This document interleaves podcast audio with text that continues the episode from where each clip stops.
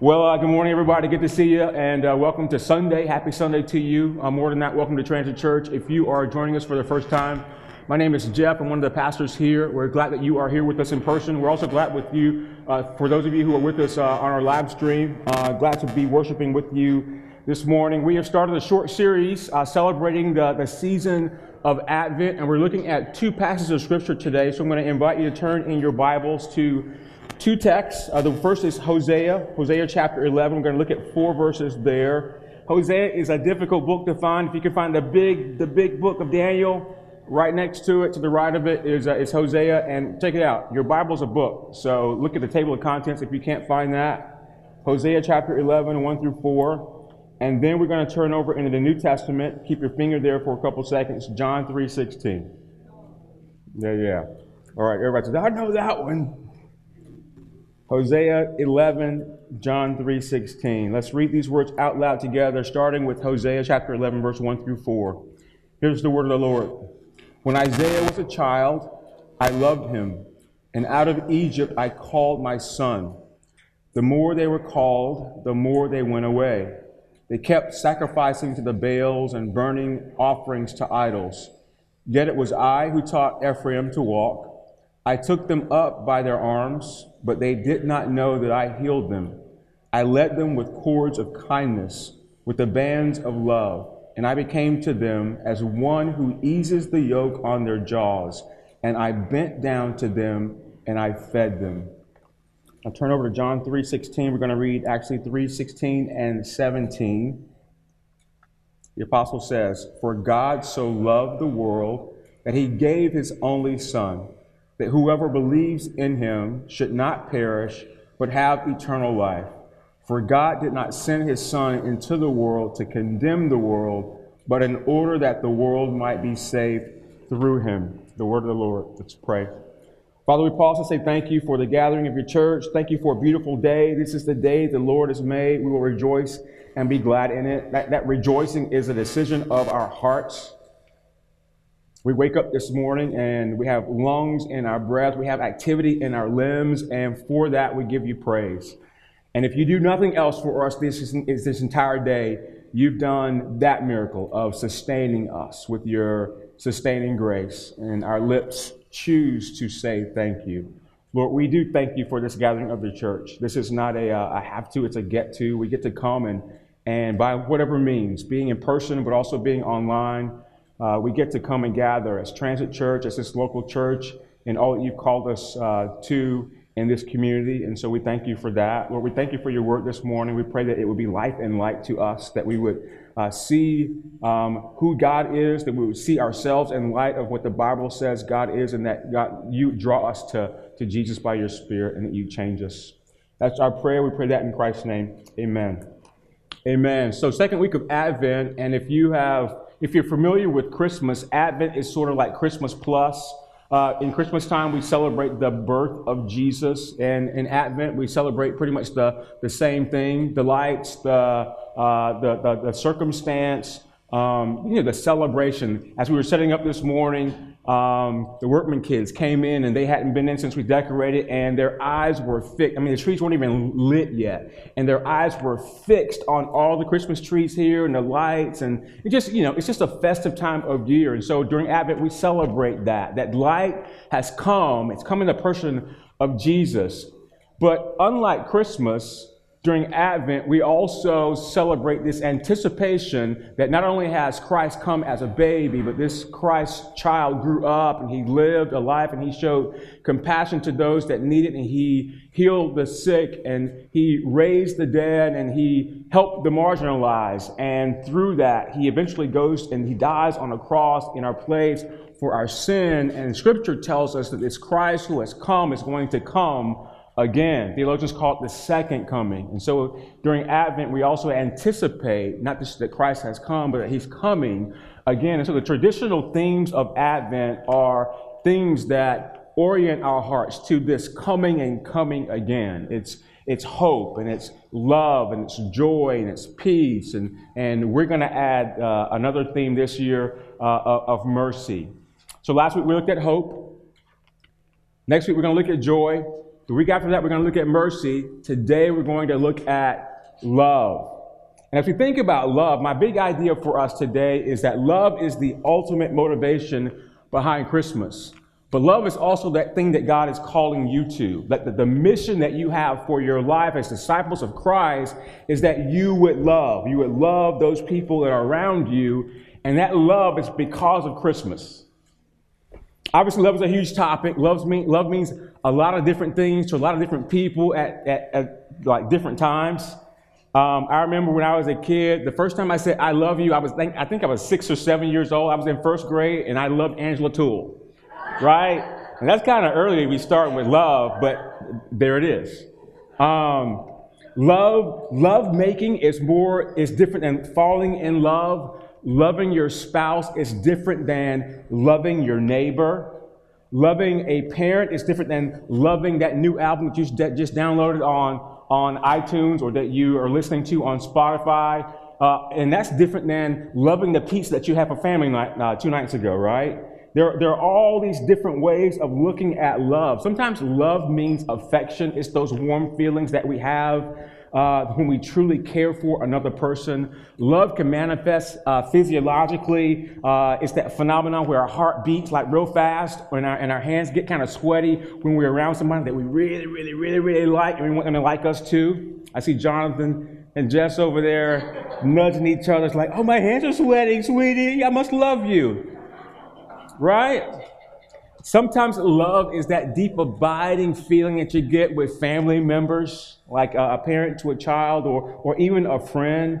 There, there, there are times when love is not really about feelings at all.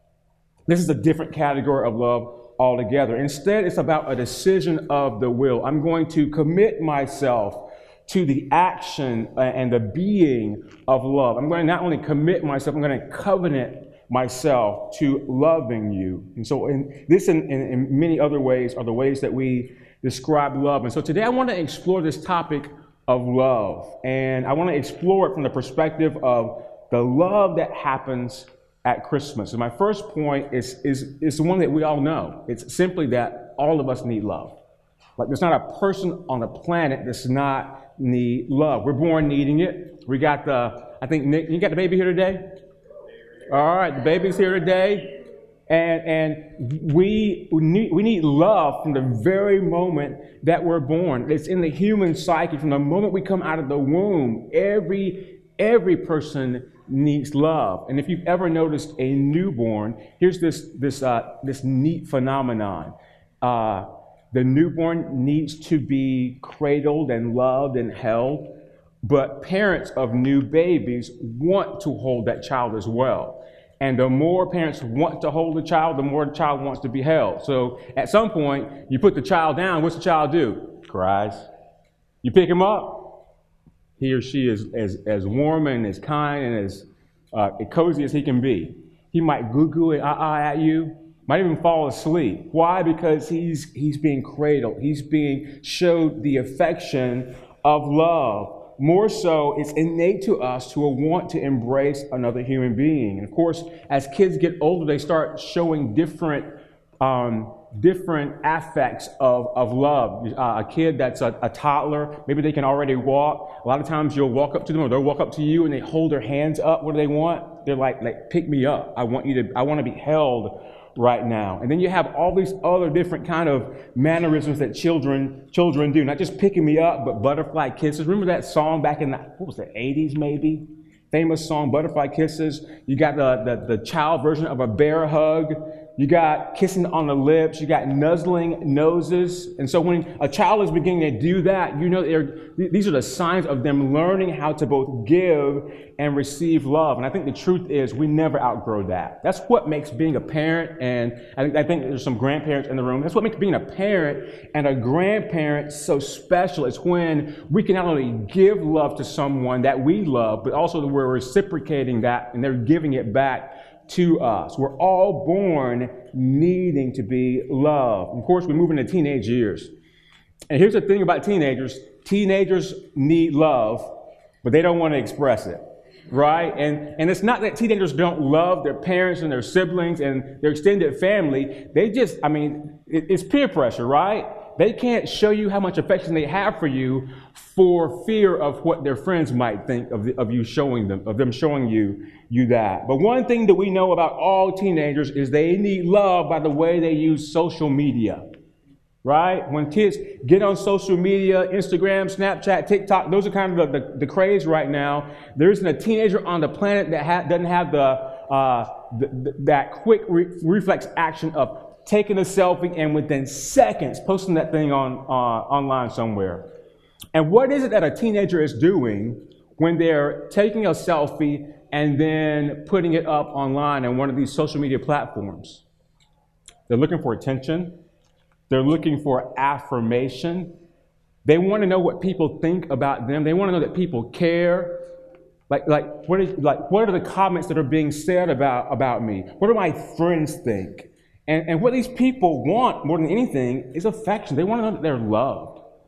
Comments like, I love your sweater. Oh, you're so pretty. Nice smile. I think they would be fine with anything, just as long as people are paying attention to them and making comment about it. And of course, the truth behind this is if a teenager doesn't get enough likes or enough comments, then it can set their whole day awry. It'll make them feel insecure. Social media has become this like instant source of feedback and validation. And adults, I mean, we, are smiling and like nodding about, about the teenagers, right? But I mean, we're the same way, right? It, it, might not be by the same method. We're not on social media, at least I don't think we are, as much as our teenagers uh, might seem to be. But we use those same platforms, and because we grew up in an era where we didn't have all this social media stuff, we're, I mean, we'll make a cake and then invite somebody, hey, you want a piece of cake? And then we're looking for feedback on how that cake tastes, right? We do the same thing oftentimes by different methods. We're all looking for the same thing, and it's the big A word. It's affirmation. We're looking for the L word. We're looking for love. We all want to know that we're okay. More important, we want to know that somebody likes or even loves us. I think the reality is that there are also some who grew up in environments where they did not experience a love that was enduring or steady or constant. Some of us grow up not knowing love at all. Some of us have the experience that we had to fight for love. We had to, to put on an air. We had to pretend to get the love that we so uh, eagerly desired. We had to do something good in hopes that we would receive some measure of affection. Some of you may have grown up like that. There are some who had parents that left the home for whatever reason and they were devoid of love that, that love that you want and desire and need from a, a guardian or a parent is no longer there anymore and when that happens to you it can create a pain like no other such that you will search so badly for love that you'll do anything to get it You'll do something that's immoral. You'll do something that's unethical. You perhaps might even do something that's illegal just to gain the attention that you want and crave from other people, and you'll do anything to get it. And I think that's how strong the impulse of wanting and needing love can be. And even then, if we, if, if we still don't begin to receive the love that we need, then what we usually do is we'll close off that place in our heart so that no one can touch us in that spot ever again. We've been hurt by love, and we make a plea with our, uh, uh, uh, a pact with ourselves. I'm not going to be hurt like that anymore until we close ourselves completely off from being hurt like that anymore. There's a story of a pastor who lived in an urban area and he had just gotten fed up with a lot of the gang activity in his local neighborhood. Um, and so he decided to do something about it. And so he goes and he takes a risk he contacts these two rival gangs that are in the area and he invites these young men to come and he's going to play the mediator and try and get them to, to get along with each other. And so amazingly, they agree. So on the day when they were to come, he's going to have a, a kind of a, a, meeting at his church. He invites all these young young men in, and as the, the men are filing into this church, they're going to meet in a room like this. Um, he starts to notice something that they're all like very, very young men. They're, they're, teenagers. In fact, the oldest ones of the group are barely 20 years old. And then he started to notice something else. He, he knew a few of them. He knew a few of them because they had been in and out of his church with their families. There's one young man that he noticed because uh, he knew that his dad had been incarcerated for, for, for, for drug stuff, and that, so the dad was no longer in the home. He noticed a younger, another young man um, because uh, of the abuse that he found out was in his home. And so he's looking, uh, you know, at the landscape of all these young men, and the common denominator, unfortunately, was most of them, if not all of them, were homes where the dad was not present. And so, as he begins to moderate and sort of talk and bring these guys together and sort of suggest some things that they could do, he stopped mid sentence and he says something that he did not plan to say. And the thing that he said was really an apology. He began to apologize to these young, these young men for the lives that they had lived. He apologized to them for someone like him, like his age, uh, because all these, these young men were the age where they could have been this, these past, this pastor's kids, right? And so he apologized to them for the pain that they lived in life. He apologized to them for the experiences of their life, and he began to weep. Weep uncontrollably, actually. And his weeping um, led some of the, the young men to begin to weep as well. And they're all weeping because the absence of love had led them to all to this point of wanting to kill each other on the streets. We all need love. And the scriptures teach us a lot about what love looks like, even if we've had no other human being in our lives experience that cares about us. And what scripture focuses us in on uh, in regards to love is the love of God because that's the motivation behind Christmas. And that brings us to our text. In the Old Testament, there are two primary words used for love. The first is ahav, uh, transliteration A H A V, ahav. It's a Hebrew word that carries a sense of caring for someone. It means to show great affection for or show loyalty to someone. Ahav is, uh, uniquely describes God's love for us. Let me give you an example. Now, there's several metaphors in Scripture where love is explained like a husband loving a wife. Okay, that can be ahav. Sometimes Scripture explains love like the kind of love a parent has for their children. That's ahav. That's the kind of love that we read about in our text. And so, as we turn to Hosea, here's what the, the, the prophet says. He says, When Israel was a child, I loved him, and out of Egypt I called my son. The more they were called, the more they went away. They kept sacrificing to the Baals and burning offerings to idols. Yet it was I who taught Ephraim to walk. I took them up in their arms, but they did not know that I, I had healed them. I led them with cords of kindness, with the bands of love, and I became to them as one who eases the yoke on their jaws, and I bent down to them and fed them. So in verse 1 and 4, the word love there is the Hebrew word Ahav. And so the prophet is describing love, uh, God's love for Israel as if it were a parent child relationship. God calls Israel his son. And, and it's a love that says, whether you do right or do wrong, uh, like in, in this familiar relationship, I'm bonded to you and I'll be there for you forever, regardless. All right? That's Ahav.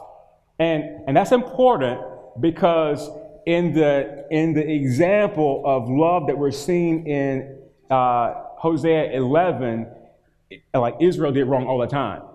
Like uh, God delivers them through Moses out of Egypt, and no sooner than they get out of Egypt, they're complaining about their provisions. Like, where, where are my meat pots and where are my leeks and where's this good food that I had in Egypt? I like, can I have that right now? God, through Joshua, gets them up to the promised land, right? And um, they don't trust God enough to destroy their enemies and bring them into this land flowing with milk and honey.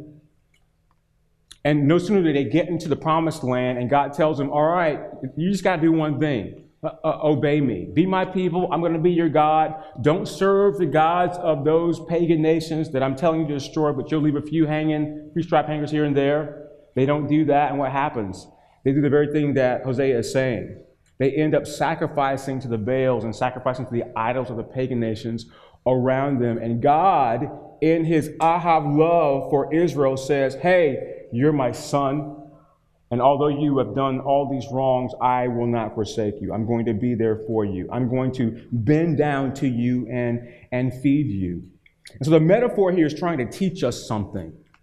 And here's what it's saying. It's saying that it's saying the same way that you give of yourself and give to your kids is only a measure of the way that God gives, that God loves you right? It's, it's like 10 times, 100, 1,000 times more. That's how, that's only a fraction of how, how much God loves you. That's ahav. Now, the second uh, Old Testament word that describes love is a word that you are going to be more familiar with. It's hesed, transliteration, H E S E D, hesed. It's not in this text, but it's so prevalent in the Bible, we would be remiss if we didn't bring it up. Hesed describes God's covenant love. It's, it's God's promise to love us in a way that's not dependent on how we love Him back.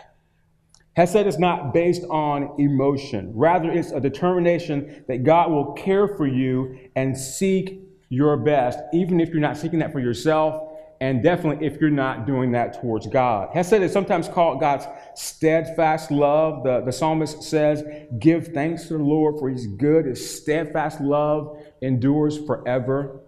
So, steadfast love, it can be described as loving kindness, but more appropriately, it's called covenant love. And you guys are familiar with covenant love. When you buy a house, you're entering your mortgage, it's a covenant, right? But more, uh, more specifically, we know about covenant because we know about, about marriage. That's the kind of love that we call people to when they get married. Whenever I sit down with a, a premarital couple as we're doing a, a few sessions, uh, getting them ready for that day that they'll say, I do, one of the first things that I, as a pastor, like to talk about with new couples is this idea of love. And of course, I start just like I started, like, like what do you think about love? And of course, um, usually a young couple will start with the emotion stuff, like lovey-dovey. Like I, like I feel like ooey gooey on the inside when I'm with this other person. And love, of course, is like that.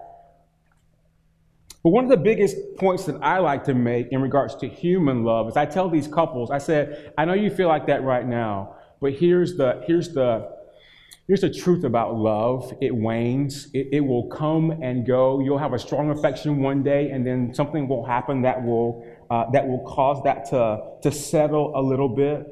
That just as easily as you may have fallen in love with this person of your dreams, sometimes over time, you can feel like you fall out of love. And there's likely going to be moments where you're actually not in love with each other at all. There are times in marriage when your spouse will absolutely drive you crazy. And the people in the room that are married said, Right. And if you didn't say amen, it's because your, your, your spouse is next to you and you're afraid to. But you know I'm right. I am too. I don't even know why I wrote these words. And, and, here's the thing with a premarital couple, one of my tests for their love is to, is to ask them. I ask them this question. I like, so have you ever known a moment where you didn't feel in love with, with each other, but that you loved each other anyway? Okay, that's a good test for a young couple getting ready to get married. And the only ones that I worry about are those that come back and they, they only have a rose colored glasses kind of a re- response. Like, no, we've never had an argument. We love each other and will always love each other. And the only reason why I give pause to couples that only have this rosy experience is because that's not the reality of marriage.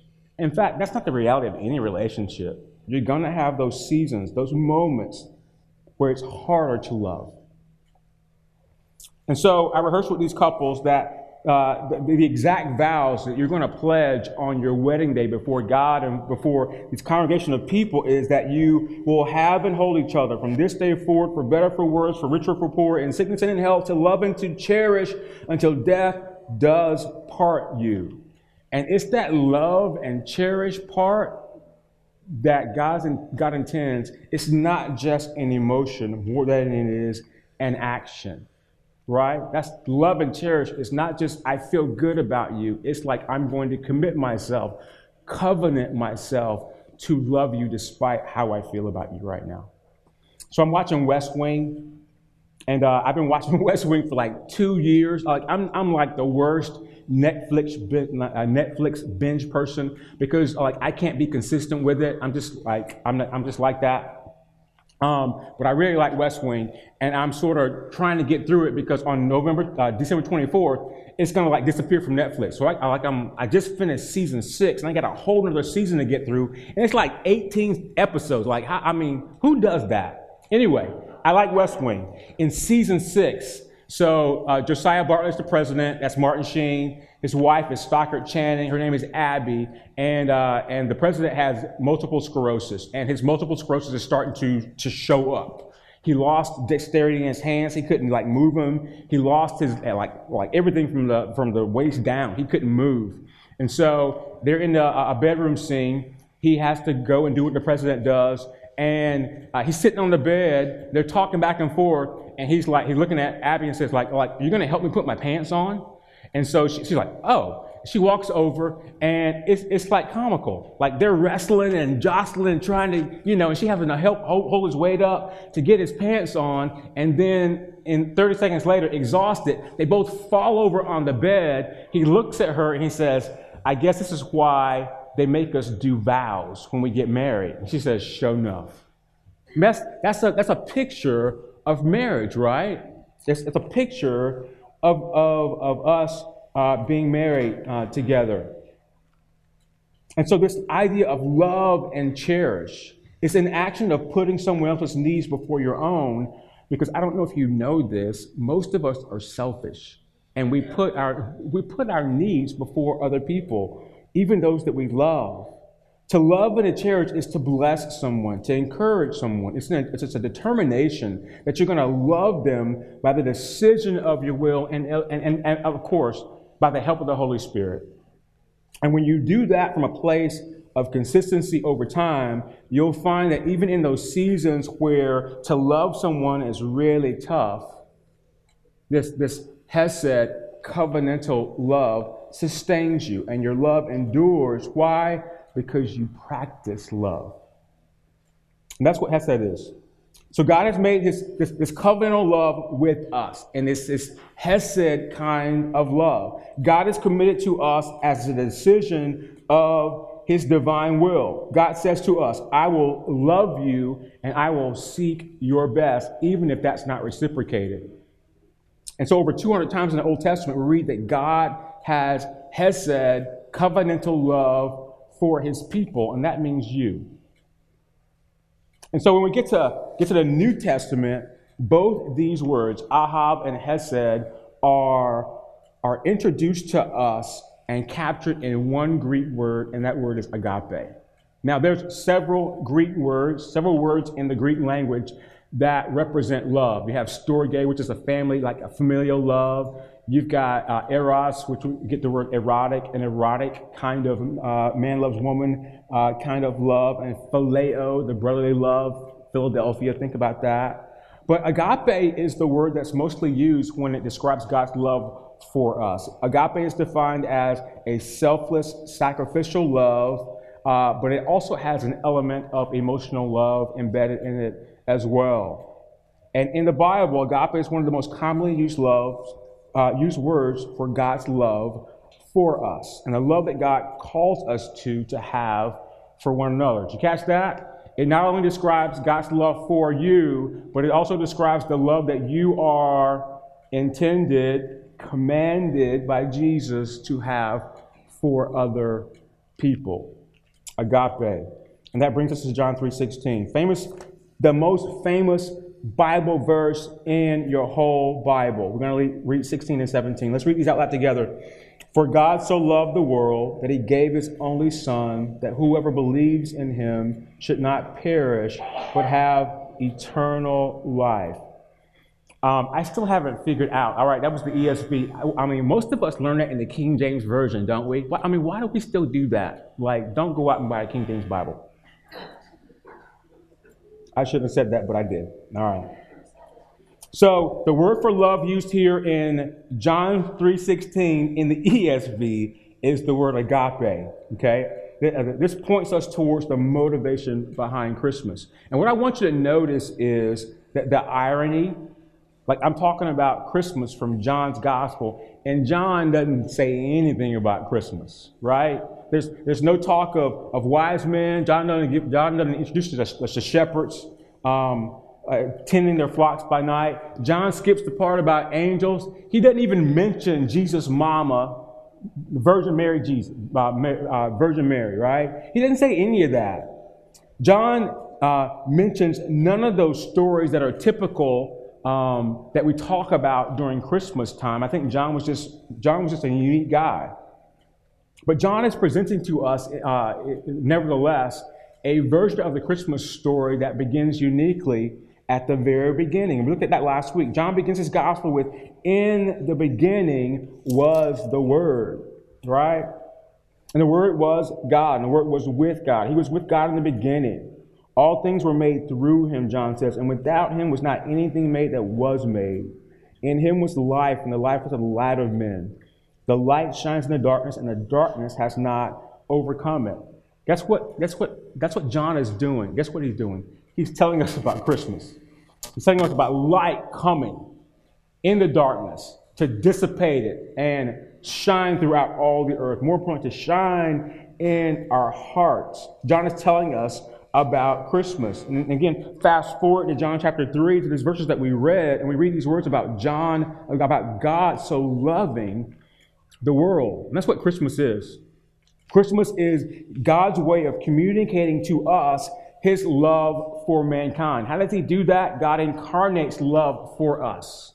He, he brings Jesus from eternity to earth in flesh, God coming in flesh. So when we think about Christmas, we should under, understand the reality of this story. It's really a love letter from God. And Jesus, God is saying, I love you, whatever your name is. And, and if you don't know anything about love, if you're just hearing about love for the first time, or if you've heard about it but you really want to feel it, that's a transformative idea. That regardless of how you grew up, with parents or not, if, if it doesn't matter if your parents or your guardians care for you well or care for you not at all, or whether your spouse loves you or perhaps has abandoned you, or you feel like they've abandoned you in your love, there is one, capital O N E, who loves you with a love that will not let you go. You are loved by God. And that is an amazing message, an amazing message about Christmas that John gives us without even telling us about Christmas. And that's amazing, particularly given that God is the creator of the universe. I mean, God is busy, He's got a lot to do. And yet the scripture says that God cares about what happens on this little speck of dust called planet Earth. But more than that, he cares about humanity on the planet. Genesis, Genesis 1 and 2 tells us he, he, he gives us the role of vice regents on the planet. And more than that, God cares and, about you. He even knows your name, He knows your story. The God who loves you knows you and your story. That's a transformative message. It's transformative if we believe it. You see what John says here? He hones in on this idea of belief. John 3:16, for God so loved the world, he gave his only begotten son that whoever believes in him will not perish. We're being invited to trust in this message of love that God loves you so much. That word so is important, that little adverb displaying how God loves you. It, it means that God loves you to this extent, right? That he would that he would send his only son from eternity to earth. He cares about you that much. That Jesus would come to earth to save you and give you eternal life with Him. And of course, the greatest gift of Christmas is not that we get presents and lights and the, the pomp and circumstance of Christmas. We get God Himself in the person of Jesus. It's an awesome invitation. But here's the truth. I think it's hard for some of us to trust that, isn't it? It's hard for us, some of us to trust this, this great invitation that God uh, suggests here in these, in these words. And it's hard for us to trust that, especially if we've had a deficit of love growing up. It can be hard to trust the love of God if you haven't trusted the love of other people who were supposed to love you just because they're supposed to love you. So sometimes we can superimpose how others love us on how God is supposed to love us as well. But the scriptures here claim that Jesus died to say these very words. I, I, in my Bible, these are red. That means red. Jesus says them. Have you ever noticed that? This isn't just John giving us the, the details of how the world began through Jesus and, and a few things that Jesus did on the earth. He's actually giving us Jesus' words. And so when, when it says, For God so loved the world, this is Jesus telling us what God the Father did through the Son to bring love to you. And so when Jesus hangs on the cross, part of what he's saying is, you know what, this world is so, that word so, this is the extent that I'm going to love you. This world is so messed up and broken. Here is the extent to what God is willing to do to save you. And part of what he's saying is, this is how much God loves you. That's the message of Christmas. So this week I've been uh, I've been singing a lot of Christmas songs, as I uh, as many of you probably have. But there is one song that I've been singing this week, uh, and I don't even know why, because it's a song that we t- uh, typically sing um, during Easter time. Actually, here at Transit Church, we sing it all the time. It's this uh, this cool, great, like uh, immensely deep worded song, "How Deep the Father's Love for Us." It's by a British um, hymn writer and singer writer uh, by Stuart Townend, and he writes the words of this song. How deep the Father's love for us, how vast beyond all measure, that he should give his only Son to make a wretch his treasure. I don't know the rest of the words, I didn't write them down. Yeah, yeah, yeah, that part. I mean, have you ever listened to those words? I, I wonder what was going through Stuart, Stuart Townend's life that he could write to such a depth and capture the very essence of what happens at Christmas and the thing that God does, not just in the birth of Jesus, but in the trajectory of his life that would lead him to a cross to die for people that are wretches, that are his enemies. Some of you know my story. I've told it like a version of it in, in several sermons. Uh, I grew up in uh, a family that loved me. I felt love growing up, particularly on my mother's side. I mean, there's like, you know, like aunts and uncles and like, like, like, I don't know, layers and layers and layers of, of family members. And we, uh, we were in a singing family. And so love for us was gathering during the holidays and telling stories and singing. That's kind of how I grew up. I grew up going to church. Uh, not, not every Sunday. My parents went to church often, but uh, as a teenager, I sort of fell out of church. Uh, I didn't grow up as a Christian, but I did know what church was like. Um, but it was at West Point that I first learned this idea that God loved me. And that's important because I didn't know I needed God's love. I wasn't seeking God's love. Um, the circumstances that got me to West Point wasn't because I was trying to go to the Army. I was actually trying to go to college for free. My parents were lower middle class. They probably couldn't have paid for me to go to school. And going into the military was a great opportunity for me. I ended up going to West Point, and like three months in, gosh knows, I was on my own. Like it was hard. Like West Point is a, you know, it's a service academy, obviously, and it's going to stretch you, grow you, challenge you. And I was stretched, I was stretched in a lot of ways. Uh, particularly, I mean, I, I think I did okay militarily. I did really well physically. But academics, oh man, I was struggling from day one. And uh, come halfway through my plebe year to halfway through my yearling year, like I was on the verge of getting kicked out. And so um, I was dealing with that, kind of depressed, just lonely. And so one of the ways I reached out just to try to find a little bit of solace for my own soul was through a, a, a, a club called the Cadet Gospel Choir. Obviously, uh, you know, a spiritual, singing choir. It traveled, and I had grown up singing, so that was a natural way for me to try and um, make myself feel better. I just needed some friends, and of course, the, the singing venue was a was a good part of that. And so I started singing with the gospel choir. Little did I know, like this was like a real choir that actually people that love God and all that stuff, which I wasn't trying to do. But okay, if you came with that, I'll do that too. And so some of my friends started going to this, uh, this Bible study by the Navigators. Navigators, a parachurch ministry um, that caters to the military, trying to make disciples who make disciples. And so uh, I did that too. Not because I was trying to find God or I thought I needed God. My friends were doing it. I was trying to be with my friends. And little did I know, we were reading the book of John over one semester, and the words of Scripture, I, I, this was the first time I have ever read the Bible. And the words of Scripture just jumped off the page. And it said, Jeff, listen to me. Love me because I love you. I, I, I read the Bible for the first time. I'm learning that I wasn't a Christian because I went to my grandma's church, because I sang in my grandma's choir, because I, I got baptized. I wasn't a Christian because of the things that I do or do well or not do.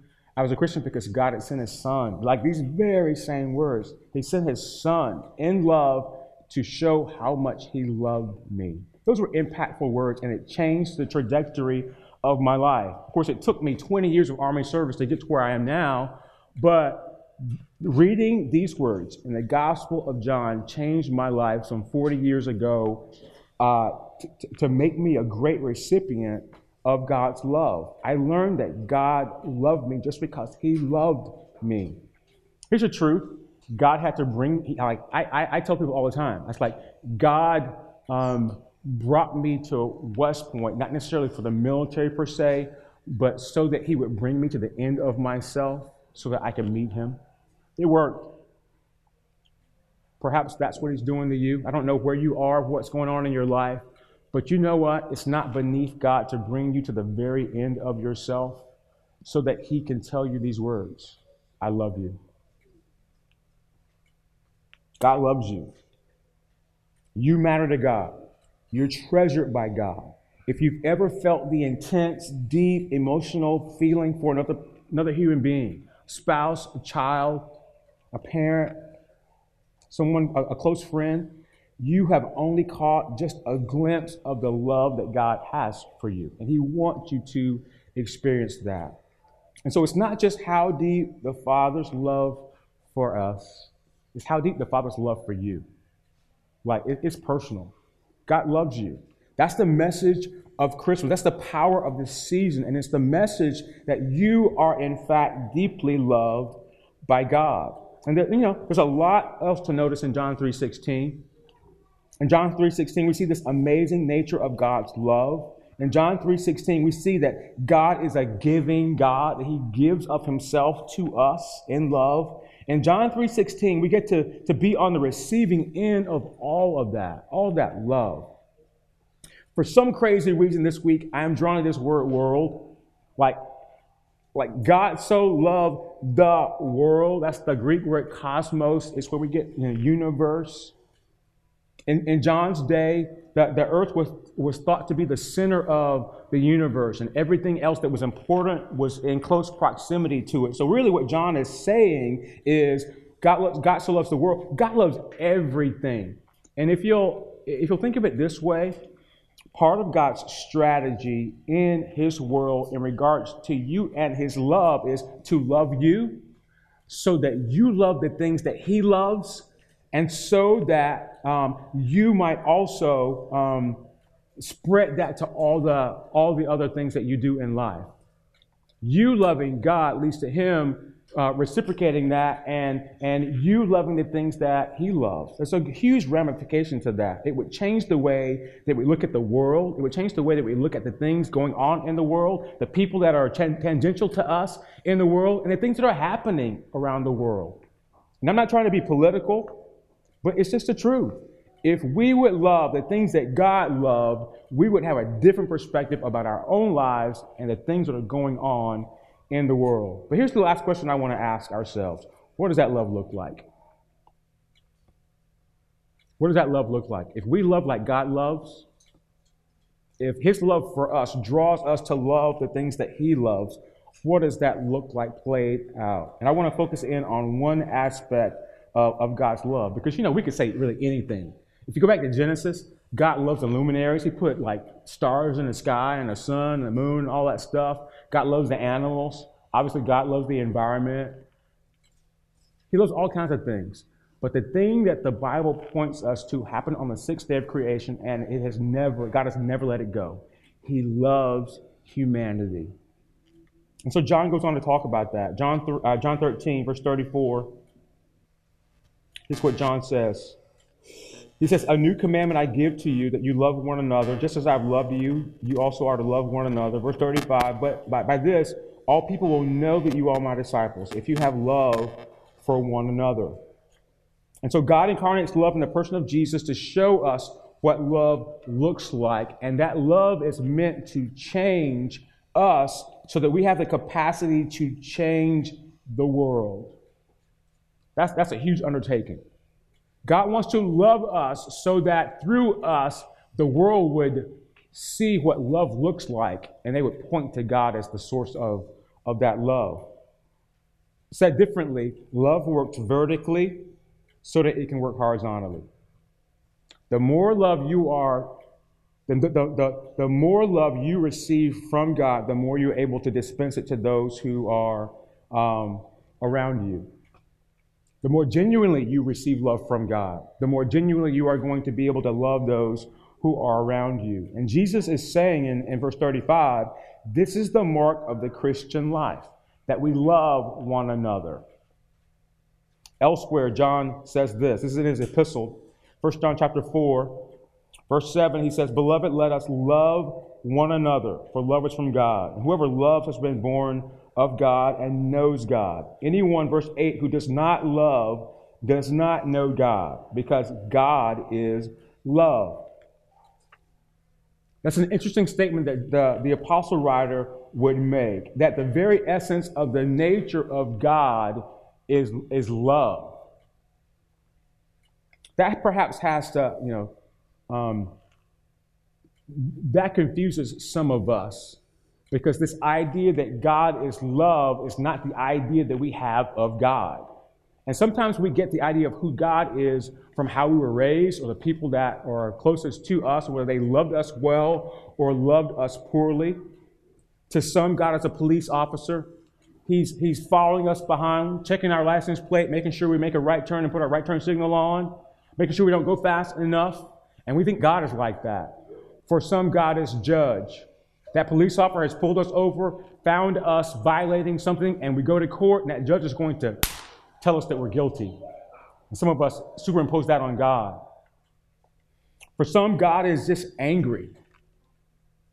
And, and, I, and I focus on that because for many of us who are in the Reformed theological camp, we can like we can like really press in on that because we see ourselves as uh, as as sinners who need God's grace.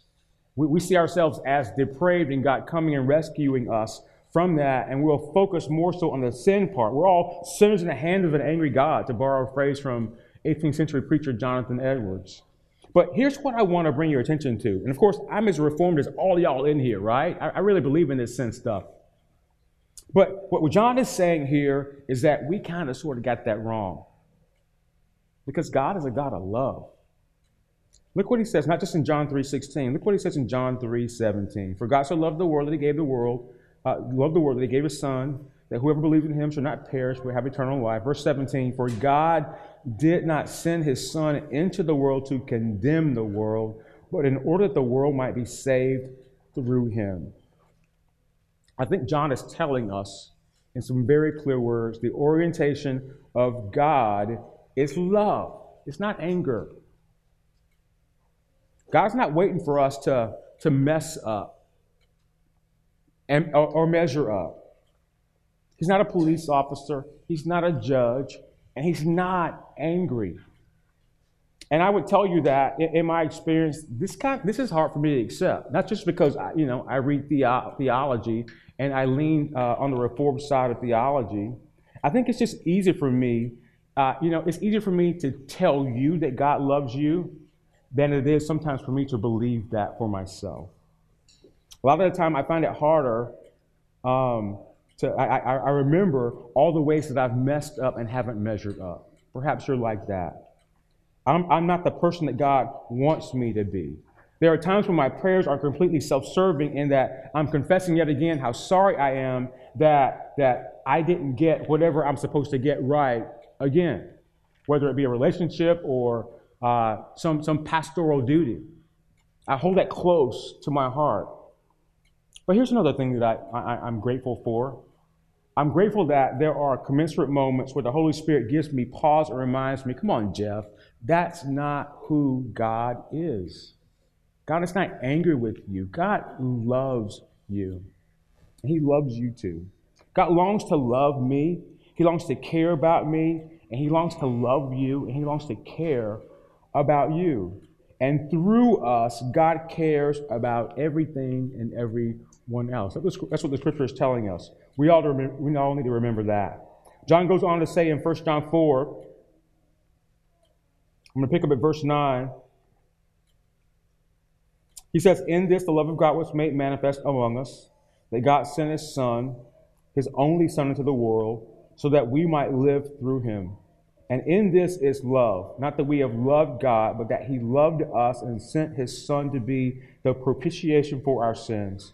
Beloved, if God so loved us, we ought also to love one another. No one has ever seen God. If we love one another, God abides in us, and his love is perfected in us. And so John is giving somewhat of a, an apologetic. And, and by that I mean, think about the people who struggle with belief in God. There's some that would say, well, I believe in God if He just showed me something, show me Himself, show me a miracle, like do something that would make me believe in God. And that's kind of how the Pharisees and religious leaders were. They came to Jesus and said, well, if you're God, if, if you're who you say you are, then just do, just do a miracle. Do one more thing. And what did Jesus say? Like, I've already done enough. If you can't believe me, then you're not going to believe me. But John is saying here, it, it doesn't work that way. It's not like you can put a coin in the in the jukebox and get the song that you want want out with, with God. He's saying God is everywhere, and if you can't see him, you're not looking rightly. You're not looking close enough. Because the primary way that we see God is through other people who are loving others with the love that they've received from God Himself. That's how God, that's how the world sees sees the love of God. He sees it through us. We Christians are called to incarnate the love of God to others. But of course, the problem is the world doesn't get to see that kind of love from Christians enough. They might see it a little bit, but they don't get to see it from Christians that often. And right now, in, in the current day, what they see more than anything is judgment and criticism, and divisiveness, tribalism.